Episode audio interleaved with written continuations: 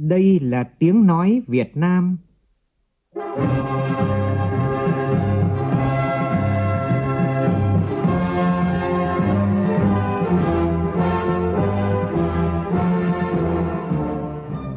là tiếng nói Việt Nam, phát thanh từ Hà Nội, thủ đô nước Cộng hòa xã hội chủ nghĩa Việt Nam.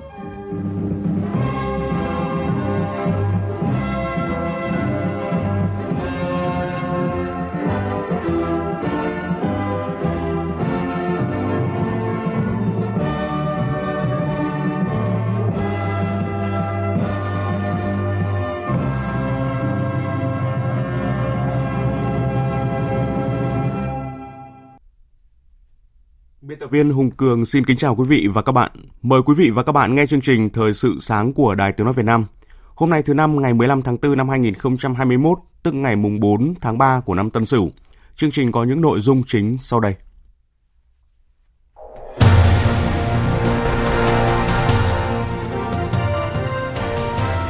Phòng Thương mại và Công nghiệp Việt Nam công bố báo cáo chỉ số năng lực cạnh tranh cấp tỉnh PCI năm 2020. Từ ngày hôm nay, Sở giao dịch chứng khoán Thành phố Hồ Chí Minh đưa cổ phiếu VNA của Tổng công ty Hàng không Việt Nam vào diện cảnh báo. Khách đặt tour đến Đà Nẵng nghỉ dưỡng trong dịp nghỉ lễ 30 tháng 4 mùng 1 tháng 5 gần bằng thời điểm cao nhất từ trước tới nay năm 2019.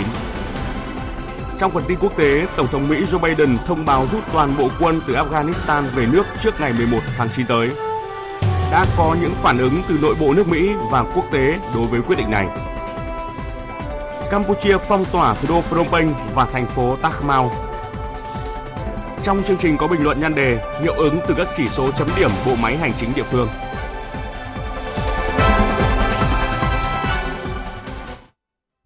Bây giờ là nội dung chi tiết. Thưa quý vị và các bạn, theo thông cáo của Bộ Ngoại giao, từ ngày 19 tháng 4 tới đây, tại Hà Nội trên cương vị Chủ tịch Hội đồng Bảo an Liên Hợp Quốc tháng 4 năm 2021, Chủ tịch nước Nguyễn Xuân Phúc sẽ chủ trì phiên thảo luận mở cấp cao với chủ đề tăng cường hợp tác giữa Liên Hợp Quốc và các tổ chức khu vực trong thúc đẩy xây dựng lòng tin và đối thoại trong ngăn ngừa, giải quyết xung đột theo hình thức kết hợp giữa trực tuyến và trực tiếp.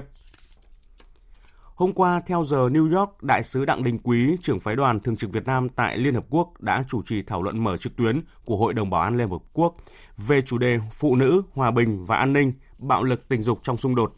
Đây là một trong các sự kiện ưu tiên được thực hiện theo sáng kiến của Việt Nam trên cương vị Chủ tịch Hội đồng Bảo an Liên Hợp Quốc tháng 4 năm 2021. Đại diện đặc biệt của Tổng thư ký Liên Hợp Quốc Pramila Patel nhấn mạnh tình trạng bạo lực tình dục vẫn diễn biến phức tạp trong nhiều bối cảnh xung đột vũ trang toàn cầu và hiện càng gặp thách thức do ảnh hưởng của đại dịch COVID-19.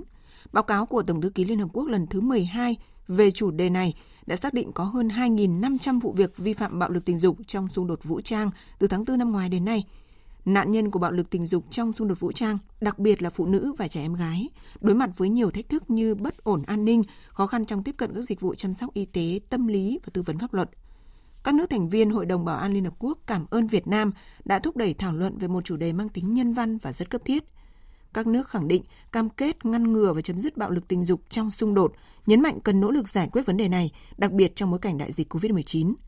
Phát biểu tại cuộc họp, Đại sứ Đặng Đình Quý kêu gọi cộng đồng quốc tế cùng thúc đẩy vai trò và sự tham dự của phụ nữ trong tiến trình hòa bình, phòng ngừa xung đột và đời sống chính trị, kinh tế, văn hóa xã hội của các quốc gia.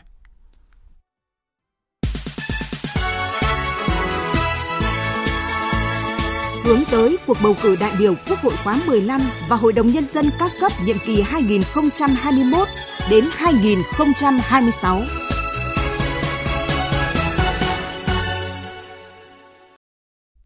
Thưa quý vị, chỉ còn hơn một tháng nữa là sẽ diễn ra cuộc bầu cử đại biểu Quốc hội khóa 15 và đại biểu Hội đồng Nhân dân các cấp nhiệm kỳ từ năm 2021 đến năm 2026. Thời điểm này, công tác chuẩn bị bầu cử đang được tỉnh Yên Bái gấp rút triển khai, thực hiện theo đúng tiến độ đề ra. Để ngày bầu cử diễn ra an toàn, lực lượng công an tỉnh Yên Bái đã triển khai nhiều giải pháp đồng bộ. Phản ánh của phóng viên cơ quan thường trú Tây Bắc tại huyện Yên Bình. Những ngày này, công an thị trấn Yên Bình trực tiếp xuống từng tổ dân phố, từng hộ gia đình để kịp thời nắm bắt thông tin, tâm tư của người dân trước cuộc bầu cử. Nhiệm kỳ này, thị trấn Yên Bình có 9 đơn vị bầu cử, 13 khu vực bỏ phiếu với hơn 9.000 cử tri. Trung tá Nguyễn Việt Minh, trưởng công an thị trấn Yên Bình cho biết. Hiện theo đúng theo kế hoạch để đảm bảo về an toàn tuyệt đối đối với các hòm phiếu, bảo vệ hòm phiếu. Thứ hai là nắm dư luận của chúng nhân dân. đảm bảo đối với các ứng cử viên để tham gia kế hoạch ờ, tham gia bầu cử hội đồng nhân dân các cấp và đại biểu đại nhân cấp. Sẵn sàng các phương án đảm bảo an ninh trật tự trên địa bàn trước, trong và sau bầu cử, Công an huyện Yên Bình đã phối hợp với lực lượng quân sự huyện xây dựng kế hoạch, kịch bản cụ thể, nắm chắc tình hình, tích cực đấu tranh phòng chống tội phạm và vi phạm pháp luật. Bà Nguyễn Thị Thu Thủy, Bí thư chi bộ tổ 13, thị trấn Yên Bình, huyện Yên Bình nói: công tác phối hợp giữa công an cấp trên cùng với thị trấn nó luôn luôn phối hợp nhàng nên là khi có những cái công việc đều là xuống tận nơi để giải quyết dứt điểm chứ không để tồn tại. Và dân cũng rất là tin tưởng thông qua việc phát động phong trào toàn dân bảo vệ an ninh tổ quốc quần chúng nhân dân đã cung cấp gần 170 nguồn tin giúp lực lượng công an huyện Yên Bình làm rõ 60 vụ việc, xử lý trên 100 lượt người vi phạm. Sau hội nghị hiệp thương lần thứ hai, huyện Yên Bình có số lượng đại biểu Hội đồng Nhân dân cấp xã giới thiệu là 1.057 người và cấp huyện là 70 người. Huyện cũng đã hoàn thành việc thành lập tổ bầu cử ở mỗi khu vực bỏ phiếu và chuẩn bị lập niêm yết danh sách cử tri. Còn tại Đắk Lắk, Ban Thường trực Ủy ban Mặt trận Tổ quốc Việt Nam tỉnh đã tiến hành giám sát kiểm tra công tác bầu cử ở một số địa phương trong tỉnh. Tin của phóng viên thường trú khu vực Tây Nguyên. Từ ngày 8 đến ngày 13 tháng 4, đoàn tiến hành kiểm tra công tác bầu cử đối với cấp huyện, cấp xã và ban công tác mặt trận ở khu dân cư tại các huyện Cư Mờ Nga, Eka, Krông Anna và E Nhận xét về công tác chuẩn bị bầu cử ở các địa phương, ông Nguyễn Tấn Cảnh, Phó Chủ tịch Ủy ban Mặt trận Tổ quốc Việt Nam tỉnh Đắk Lắk cho biết trên giá rất cao từ cấp quỹ cho đến như hội đồng bầu cử ban bầu cử của huyện xã ta làm rất tốt. Nói chung là đúng đảm bảo quy trình thời gian theo quy định của luật công tác tập quấn. Thì chúng tôi sẽ có kiến nghị với cơ quan chuyên môn để như vậy sớm triển khai nghiệp vụ cho các tổ bầu cử cơ sở. Kể cả về thời gian và số lượng hiện nay là đang đang cấp bách. Trong thời gian tới, Ủy ban Mặt trận Tổ quốc Việt Nam tỉnh Đắk Lắk tiếp tục triển khai hai đợt kiểm tra giám sát về việc niêm yết danh sách cử tri và việc chuẩn bị hòm phiếu niêm yết danh sách ứng viên, giải quyết đơn thư khiếu nại tố cáo. Thời sự VOV nhanh, tin cậy, hấp dẫn. Thưa quý vị, 9 giờ sáng nay tại Hà Nội, Phòng Thương mại và Công nghiệp Việt Nam VCCI sẽ công bố báo cáo chỉ số năng lực cạnh tranh cấp tỉnh, gọi tắt là PCI năm 2020. Phóng viên Trung Hiếu thông tin. Qua 16 năm liên tiếp, báo cáo PCI phản ánh cảm nhận của cộng đồng doanh nghiệp về môi trường kinh doanh tại Việt Nam nhằm đánh giá và xếp hạng môi trường kinh doanh cũng như chất lượng điều hành kinh tế của các tỉnh, thành phố ở Việt Nam. Ông Đậu Anh Tuấn, trưởng ban pháp chế VCCI cho biết. Năm 2020 là năm cuối cùng của nhiệm kỳ chính phủ và nhiệm kỳ của bộ máy chính quyền của các tỉnh thành phố. Cho nên cũng là một thời điểm phù hợp để đánh giá những cái thay đổi trong thời gian vừa rồi. Ở cấp độ quốc gia cũng như là cấp độ mỗi tỉnh thành phố thì những cái thay đổi của môi trường kinh doanh, của cải cách thủ tục hành chính, của những chỉ số về phát triển doanh nghiệp rõ ràng là những thông tin rất là quan trọng. Thì báo cáo PCI lần này thì sẽ cung cấp thông tin để các lãnh đạo các địa phương lãnh đạo các bộ ngành hay lãnh đạo trung ương có thể biết những chuyển biến những cái đánh giá từ từ thực tiễn về những chuyển động của môi trường kinh doanh.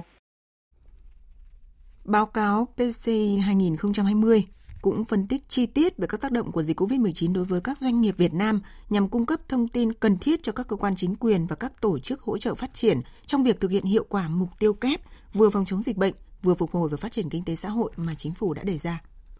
Trước đó, ngày hôm qua, chương trình phát triển Liên Hợp Quốc của Việt Nam công bố chỉ số hiệu quả quản trị và hành chính công cấp tỉnh, gọi tắt là PAPI năm 2020.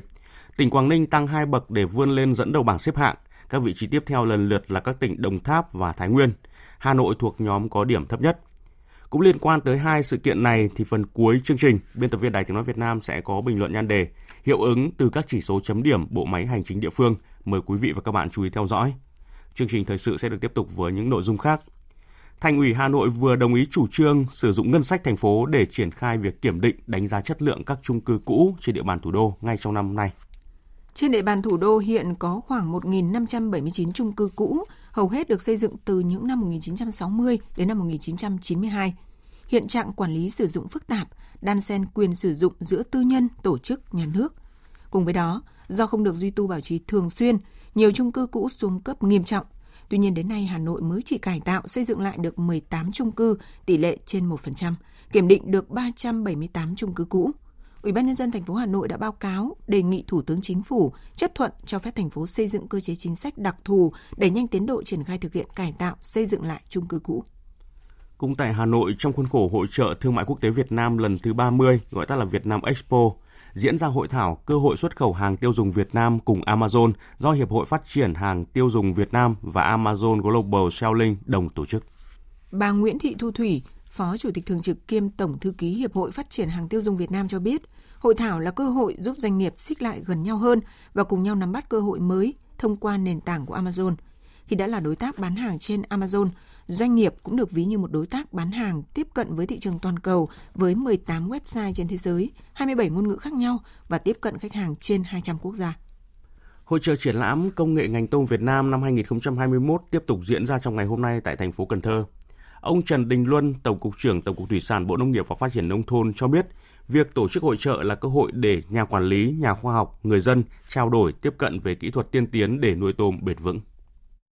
Tiêu đề của cái hội trợ triển lãm đích đến bền vững là cơ hội để cho các nhà quản lý, các doanh nghiệp, địa phương, bà con tiếp cận trao đổi về khía cạnh khoa học để nuôi tôm bền vững, tiếp cận với những công nghệ mới nhất để chúng ta áp dụng giúp cho ngành tôm ngày một phát triển và đúng như chúng ta mong muốn là phát triển một cách bền vững. Ngành tôm Việt Nam đặt mục tiêu năm nay diện tích nuôi tôm nước lợ đạt khoảng 740.000 ha với sản lượng 930.000 tấn, kim ngạch xuất khẩu 4 tỷ đô la Mỹ. Từ ngày hôm nay, Sở giao dịch chứng khoán Thành phố Hồ Chí Minh đưa cổ phiếu VNA của Tổng công ty Hàng không Việt Nam vào diện cảnh báo. Về sự việc này, Tổng công ty Hàng không Việt Nam vừa có công văn giải trình. Theo Tổng công ty Hàng không Việt Nam, sự bùng phát dịch COVID-19 đã làm ảnh hưởng nghiêm trọng đến hoạt động sản xuất kinh doanh VNA. Theo đó, số lượng vận chuyển giảm 45% so với kế hoạch năm 2020 trước khi có dịch bệnh. Doanh thu vận tải hàng không giảm 61% so với kế hoạch trước khi có dịch. Kết quả, công ty bị rơi vào tình trạng thua lỗ, với lỗ sau thuế công ty mẹ năm 2020 là âm 8.754 tỷ đồng và lỗ sau thuế hợp nhất năm 2020 là âm 11.178 tỷ đồng. VNA cũng cho biết đã có những giải pháp ứng phó như thu hẹp quy mô sản xuất, đàm phán với các chủ đầu thuê, các nhà trung các nhà cung cấp để giảm giá và giãn hoãn tiến độ thanh toán, cắt giảm chi phí. Bên cạnh đó, VNA cũng tăng cường sử dụng các khoản vốn vay ngân hàng để bù đắp thanh khoản. Thưa quý vị, dịch COVID-19 đang được kiểm soát nên các điểm du lịch ở thành phố Đà Nẵng dịp lễ 30 tháng 4 và mùng 1 tháng 5 sắp tới dự báo sẽ thu hút khách đông trở lại.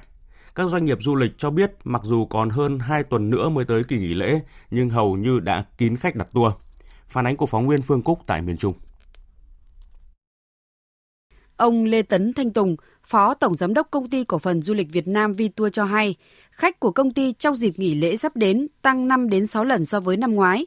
Lượng khách năm nay theo chúng tôi thì tương đương cái thời điểm cao điểm, đỉnh điểm về 30 tháng 4 của năm 2019. Nên là cái lượng khách chúng tôi phục vụ sẽ rất là đông. Nhiều chủ khách sạn khu nghỉ dưỡng ở thành phố Đà Nẵng cho hay công suất buồng phòng vào thời điểm này đạt 80%, nhiều cơ sở đã kín phòng. Ông Nguyễn Đức Thành, chủ sở hữu khu nghỉ dưỡng Nam An tại Đà Nẵng cho biết. Chúng tôi cũng có một số gói sản phẩm, đặc biệt nhất là gói sản phẩm trải nghiệm đẳng cấp 5 sao nhưng mà giá thấp để cho khách nội địa. Ví dụ như chúng tôi giảm giá xuống đến 50%, giá phòng vẫn kèm theo các dịch vụ đầy đủ.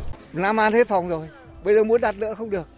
Ông Cao Chí Dũng, Chủ tịch Hiệp hội Du lịch thành phố Đà Nẵng cho biết, hiện nay đến thời điểm này, các tour du lịch dịp lễ 30 tháng 4 và mùng 1 tháng 5 gần như đã được xác nhận và có tín hiệu rất tốt, tăng mạnh so với năm 2020 và gần phục hồi so với năm 2019. Năng lực tiếp đón chúng ta mỗi năm 30 triệu khách, mà. cho nên là đứng ở góc độ của cộng đồng doanh nghiệp thì chúng tôi khẳng định là nguồn lực của Đà Nẵng đến thời điểm này hoàn toàn đáp ứng được yêu cầu quay trở lại du khách và kể cả quay trở lại nhiều hơn kể cả các thị trường quốc tế có phục vụ đầy đủ thì Đà Nẵng vẫn đầy đủ nguồn lực và năng lực để tiếp đón và phục vụ tốt nhất cho du khách. Tiếp theo là một số tin vắn. Theo Cục Thú y Bộ Nông nghiệp và Phát triển Nông thôn, từ hai ổ dịch ban đầu xuất hiện ở tỉnh Lạng Sơn và Cao Bằng vào tháng 10 của năm 2020. Đến nay, bệnh viêm da nổi cục trên đàn gia súc đã xảy ra ở 149 huyện tại 25 tỉnh, thành phố. Và để có giải pháp phòng chống dịch bệnh này, sáng nay tại Hà Nội, Bộ Nông nghiệp và Phát triển Nông thôn tổ chức hội nghị triển khai đề án tăng cường năng lực hệ thống cơ quan quản lý chuyên ngành thú y ca cấp giai đoạn từ năm 2021 đến năm 2030. Bắt đầu từ ngày hôm nay, Tổng cục Đường bộ Việt Nam sẽ tiến hành kiểm tra xử lý vi phạm về thiết bị giám sát hành trình của xe ô tô vận tải trên cả nước. Theo Bộ Giao thông Vận tải, việc lắp đặt camera theo dõi, giám sát, phát hiện, ghi nhận các hành vi vi phạm quy định pháp luật của người lái xe trong quá trình điều khiển phương tiện tham gia giao thông, giúp đơn vị kinh doanh vận tải kịp thời nhắc nhở, cảnh báo, ngăn ngừa lái xe vi phạm.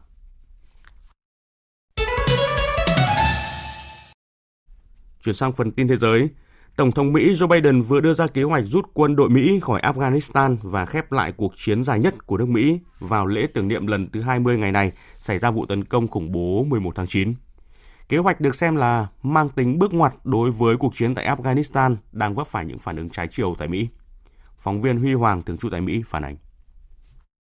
Trong bài phát biểu tại phòng hiệp ước của Nhà Trắng, nơi cựu Tổng thống George Bush phát động cuộc chiến ở Afghanistan cách đây gần 20 năm, Tổng thống Biden tuyên bố Mỹ sẽ bắt đầu đợt rút quân cuối cùng vào ngày 1 tháng 5 năm nay. Chúng tôi sẽ không tiến hành một cách vội vàng mà sẽ làm điều đó một cách có trách nhiệm, thận trọng và an toàn. Chúng tôi sẽ làm điều đó thông qua phối hợp đầy đủ với các đồng minh và các đối tác của mình. Những nước hiện có nhiều lực lượng ở Afghanistan hơn. Lực lượng Taliban nên hiểu rằng nếu họ tấn công chúng tôi khi rút quân, chúng tôi sẽ bảo vệ chính mình và các đối tác bằng tất cả những công cụ tùy ý. Nếu thời hạn rút quân của Tổng thống Biden được tuân thủ, sẽ khép lại cuộc chiến dài nhất trong lịch sử nước Mỹ, vốn khiến khoảng 2.400 binh sĩ tử trận và ước tính thiệt hại lên tới khoảng 2.000 tỷ đô la. Cùng ngày, Tổng thống Biden đã điện đàm với Thủ tướng Đức Angela Merkel, nhấn mạnh tầm quan trọng của mối quan hệ xuyên Đại Tây Dương và cam kết hợp tác chặt chẽ trên những ưu tiên chung, trong đó có nỗ lực mang lại hòa bình cho Afghanistan. Tổng thống Biden cũng đã điện đàm với Tổng thống Afghanistan Ashraf Ghani. Hai nhà lãnh đạo đã cam kết tiếp tục mối quan hệ đối tác bền chặt sau khi quân đội Mỹ rút khỏi Afghanistan. Tổng thống Biden nhấn mạnh rằng Mỹ sẽ tiếp tục hỗ trợ người dân Afghanistan, bao gồm cả hỗ trợ về phát triển, nhân đạo và an ninh. Đã có nhiều phản ứng từ bên trong nội bộ nước Mỹ và quốc tế đối với quyết định rút quân này. Nhiều người cho rằng Mỹ nên ở lại thêm, song cũng có ý kiến cho rằng Mỹ cần rút quân theo đúng thỏa thuận với Taliban, tức là trước ngày 1 tháng 5 tới. Mới nhất, Bộ Ngoại giao Nga cho rằng kế hoạch rút quân của Mỹ khỏi Afghanistan trước ngày 11 tháng 9 đã vi phạm thỏa thuận giữa Mỹ và Taliban đạt được hồi tháng 2 năm ngoái, và điều này có thể dẫn đến leo thang bạo lực tại quốc gia Nam Á này. Từ Afghanistan, lực lượng Taliban cũng đã bày tỏ tức giận trước sự trì hoãn rút quân của Mỹ, khẳng định sẽ không tham gia bất kỳ cuộc đàm phán nào về Afghanistan cho đến khi tất cả các lực lượng nước ngoài rời khỏi đất nước. Còn chính phủ Afghanistan tuyên bố sẽ tiếp tục tiến hành đàm phán với Taliban, song hành với việc phải đảm bảo an ninh đất nước. Chuyển sang vấn đề liên quan đến Iran, Tổng thống Iran Hassan Rouhani ngày hôm qua đã lên tiếng giải thích quyết định làm giàu urani tới độ tinh khiết 60%, là nhằm đáp trả chủ nghĩa khủng bố hạt nhân của Israel sau khi cơ sở hạt nhân ngầm dưới lòng đất Natan của nước này bị tấn công. Thế giới đã bày tỏ quan ngại về động thái mới của Iran. Biên tập viên Đình Nam thông tin. Phát biểu trên truyền hình, Tổng thống Iran Hassan Rouhani nhấn mạnh bạn đã thấy thông báo của chúng tôi rằng Iran sẽ kích hoạt máy ly tâm tiên tiến IR-6 tại Natan, hay việc chúng tôi sẽ tăng khả năng làm giàu urani lên mức 60%. Đây là một phản ứng đối với một hành động xấu xa. Kẻ thù sẽ không thành công trong việc chống lại người dân Iran và không thể phạm sai lầm tại Natan. Chúng tôi sẽ đáp trả họ bằng IR-6 và mức làm giàu urani lên tới 60%. Ngay lập tức, Anh, Pháp và Đức đã ra một thông báo chung khẳng định động thái mới của Iran là đặc biệt quan ngại. Anh, Pháp và Đức cho rằng động thái mới đưa Iran gần hơn tới ngưỡng làm giàu urani ở mức 90%, phục vụ các mục đích quân sự và rút ngắn thời gian đột phá để chế tạo ra bom nguyên tử. Tổng thống Bulgaria Roman Radev ký xác lệnh triệu tập kỳ họp thứ nhất của Quốc hội khóa 45 vào buổi sáng nay.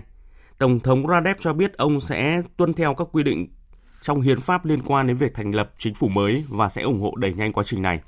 Nhiệm vụ thành lập chính phủ mới sẽ được ưu tiên trao cho Thủ tướng Borisov với tư cách là lãnh đạo của đảng giành được nhiều ghế trong Quốc hội nhất.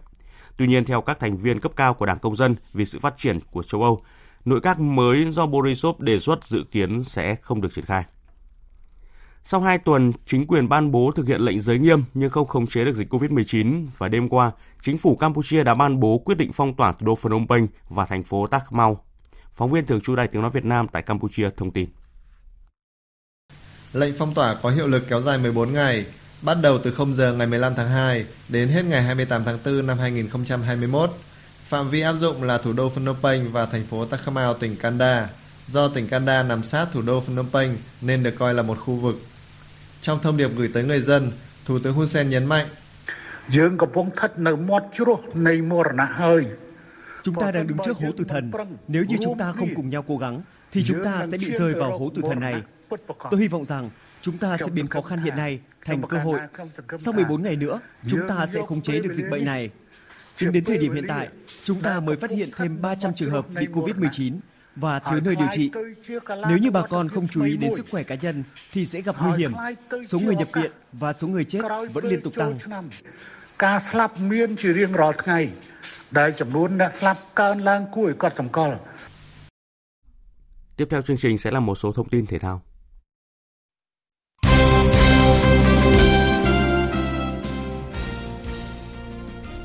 Thưa quý vị và các bạn, tối qua tại nhà thi đấu Quang Sport Cần Thơ, Sở Văn hóa Thể thao và Du lịch thành phố tổ chức khai mạc giải vô địch cầu lông câu lạc bộ các tỉnh thành, các ngành toàn quốc tranh cúp thành công năm 2021.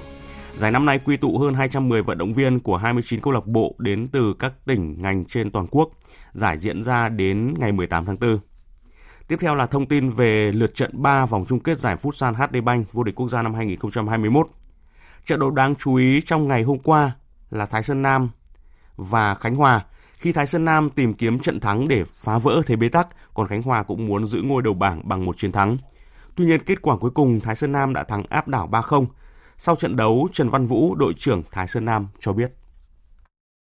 Một chiến thắng trước đội đầu bảng thì làm cho thứ nhất là chúng tôi có được 3 điểm trước đối thủ trực tiếp và thứ hai là tinh thần của đội đã được lấy lại sau ờ, trận thua đầu tiên của giải và chặng đường ờ, rất là dài và chúng tôi luôn ờ, cố gắng từng trận.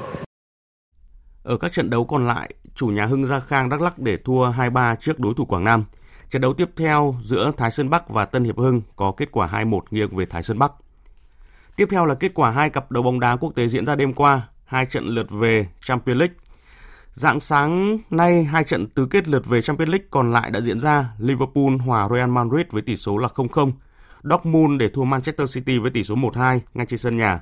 Như vậy là các đội đi tiếp vào vòng sau có thêm Real Madrid tổng hai lượt đi về thắng Liverpool với tỷ số là 3-1 và Manchester City tổng hai lượt đi về thắng Dortmund với tỷ số là 4-2.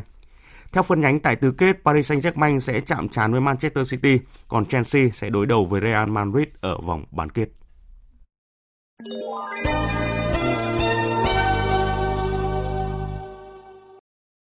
Quý vị và các bạn đang nghe chương trình Thời sự sáng của Đài Tiếng Nói Việt Nam. Thưa quý vị và các bạn, khá ngẫu nhiên khi trong hai ngày liên tiếp, hai chỉ số quan trọng thu hút sự quan tâm của xã hội lần lượt được công bố. Đó là chỉ số hiệu quả quản trị hành chính công cấp tỉnh năm 2020, gọi tắt là PAPI, công bố ngày hôm qua, và chỉ số năng lực cạnh tranh cấp tỉnh PCI được công bố ngày hôm nay.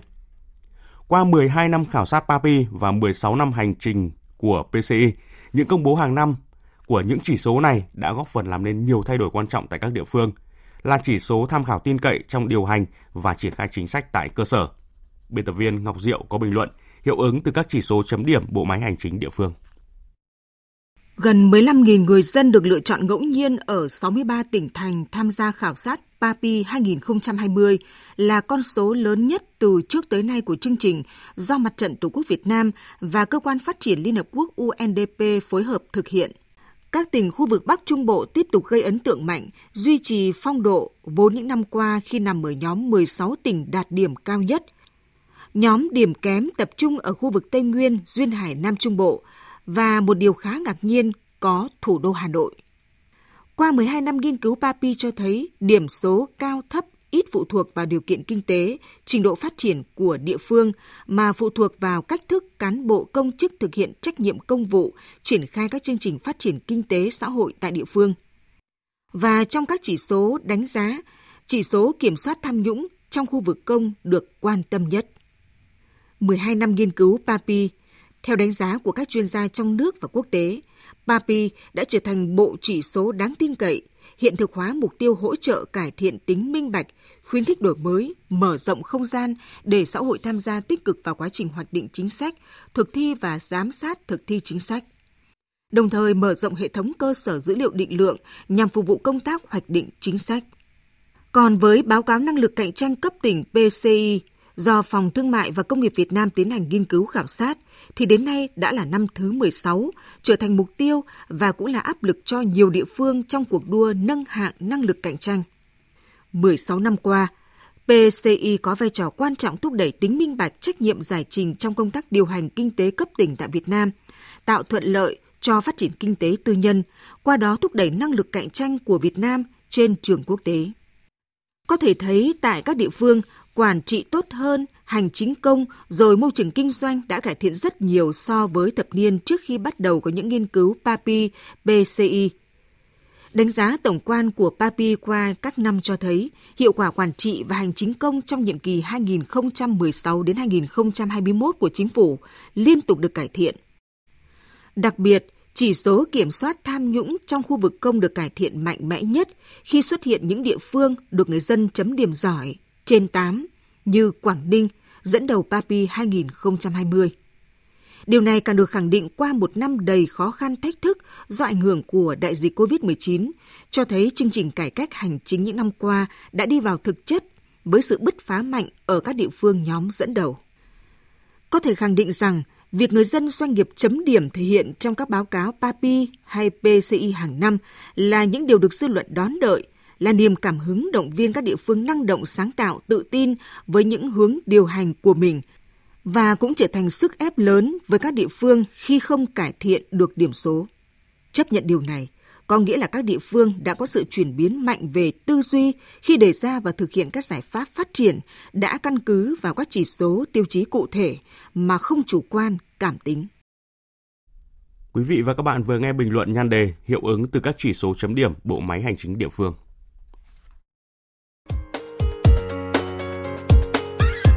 Dự báo thời tiết Phía Tây Bắc Bộ có mưa rào và rông vài nơi, trưa chiều trời nắng, gió nhẹ. Trong cơn rông có khả năng xảy ra lốc, xét, mưa đá và gió giật mạnh, nhiệt độ từ 22 đến 34 độ. Phía Đông Bắc Bộ có mưa vài nơi, sáng sớm có nơi có sương mù, trưa chiều giảm mây trời nắng, gió Đông Nam cấp 2, cấp 3, nhiệt độ từ 23 đến 31 độ. Các tỉnh từ Thanh Hóa đến Thừa Thiên Huế có mưa rào và rông vài nơi, trưa chiều giảm mây trời nắng, gió nhẹ. Trong cơn rông có khả năng xảy ra lốc, xét, mưa đá và gió giật mạnh, nhiệt độ từ 23 đến 33 độ. Các tỉnh ven biển từ Đà Nẵng đến Bình Thuận, ngày nắng, chiều tối và đêm có mưa rào và rông vài nơi, gió đông cấp 2, cấp 3. Trong cơn rông có khả năng xảy ra lốc, xét và gió giật mạnh, nhiệt độ từ 24 đến 33 độ. Tây Nguyên, ngày nắng, chiều tối và đêm có mưa rào và rông vài nơi, gió đông cấp 2, cấp 3. Trong cơn rông có khả năng xảy ra lốc, xét và gió giật mạnh, nhiệt độ từ 20 đến 34 độ. Nam Bộ ngày nắng, có nơi có nắng nóng, chiều tối và đêm có mưa rào và rông rải rác, gió nhẹ, trong cơn rông có khả năng xảy ra lốc, xét và gió giật mạnh, nhiệt độ từ 24 đến 35 độ. Khu vực Hà Nội sáng có mưa nhỏ, sau không mưa, trưa chiều giảm mây trời nắng, gió đông nam cấp 2, cấp 3, nhiệt độ từ 24 đến 31 độ. Dự báo thời tiết biển, Bắc Vịnh Bắc Bộ, Nam Vịnh Bắc Bộ, vùng biển từ Quảng Trị đến Quảng Ngãi, có mưa vài nơi, sáng sớm có nơi có sương mù, gió đông nam cấp 3. Vùng biển từ Bình Định đến Ninh Thuận, vùng biển từ Bình Thuận đến Cà Mau không mưa, gió đông cấp 3, cấp 4. Vùng biển từ Cà Mau đến Kiên Giang có mưa rào vài nơi, gió nhẹ. Khu vực Bắc Biển Đông không mưa, gió Đông Bắc đến Đông cấp 4, cấp 5. Khu vực giữa Biển Đông không mưa, gió nhẹ. Khu vực Nam Biển Đông, khu vực quần đảo Trường Sa thuộc tỉnh Khánh Hòa có mưa rào và rông vài nơi, gió Đông Bắc đến Bắc cấp 3, cấp 4. Khu vực quần đảo Hoàng Sa thuộc thành phố Đà Nẵng không mưa, gió Đông Bắc đến Đông cấp 4. Vịnh Thái Lan có mưa rào và rông vài nơi, gió nhẹ. Những thông tin thời tiết vừa rồi đã kết thúc chương trình Thời sự sáng nay của Đài Tiếng Nói Việt Nam. Chương trình do biên tập viên Hùng Cường biên soạn và thực hiện với sự tham gia của phát thanh viên Quỳnh Anh, kỹ thuật viên Thu Phương, chịu trách nhiệm nội dung Hàng Nga.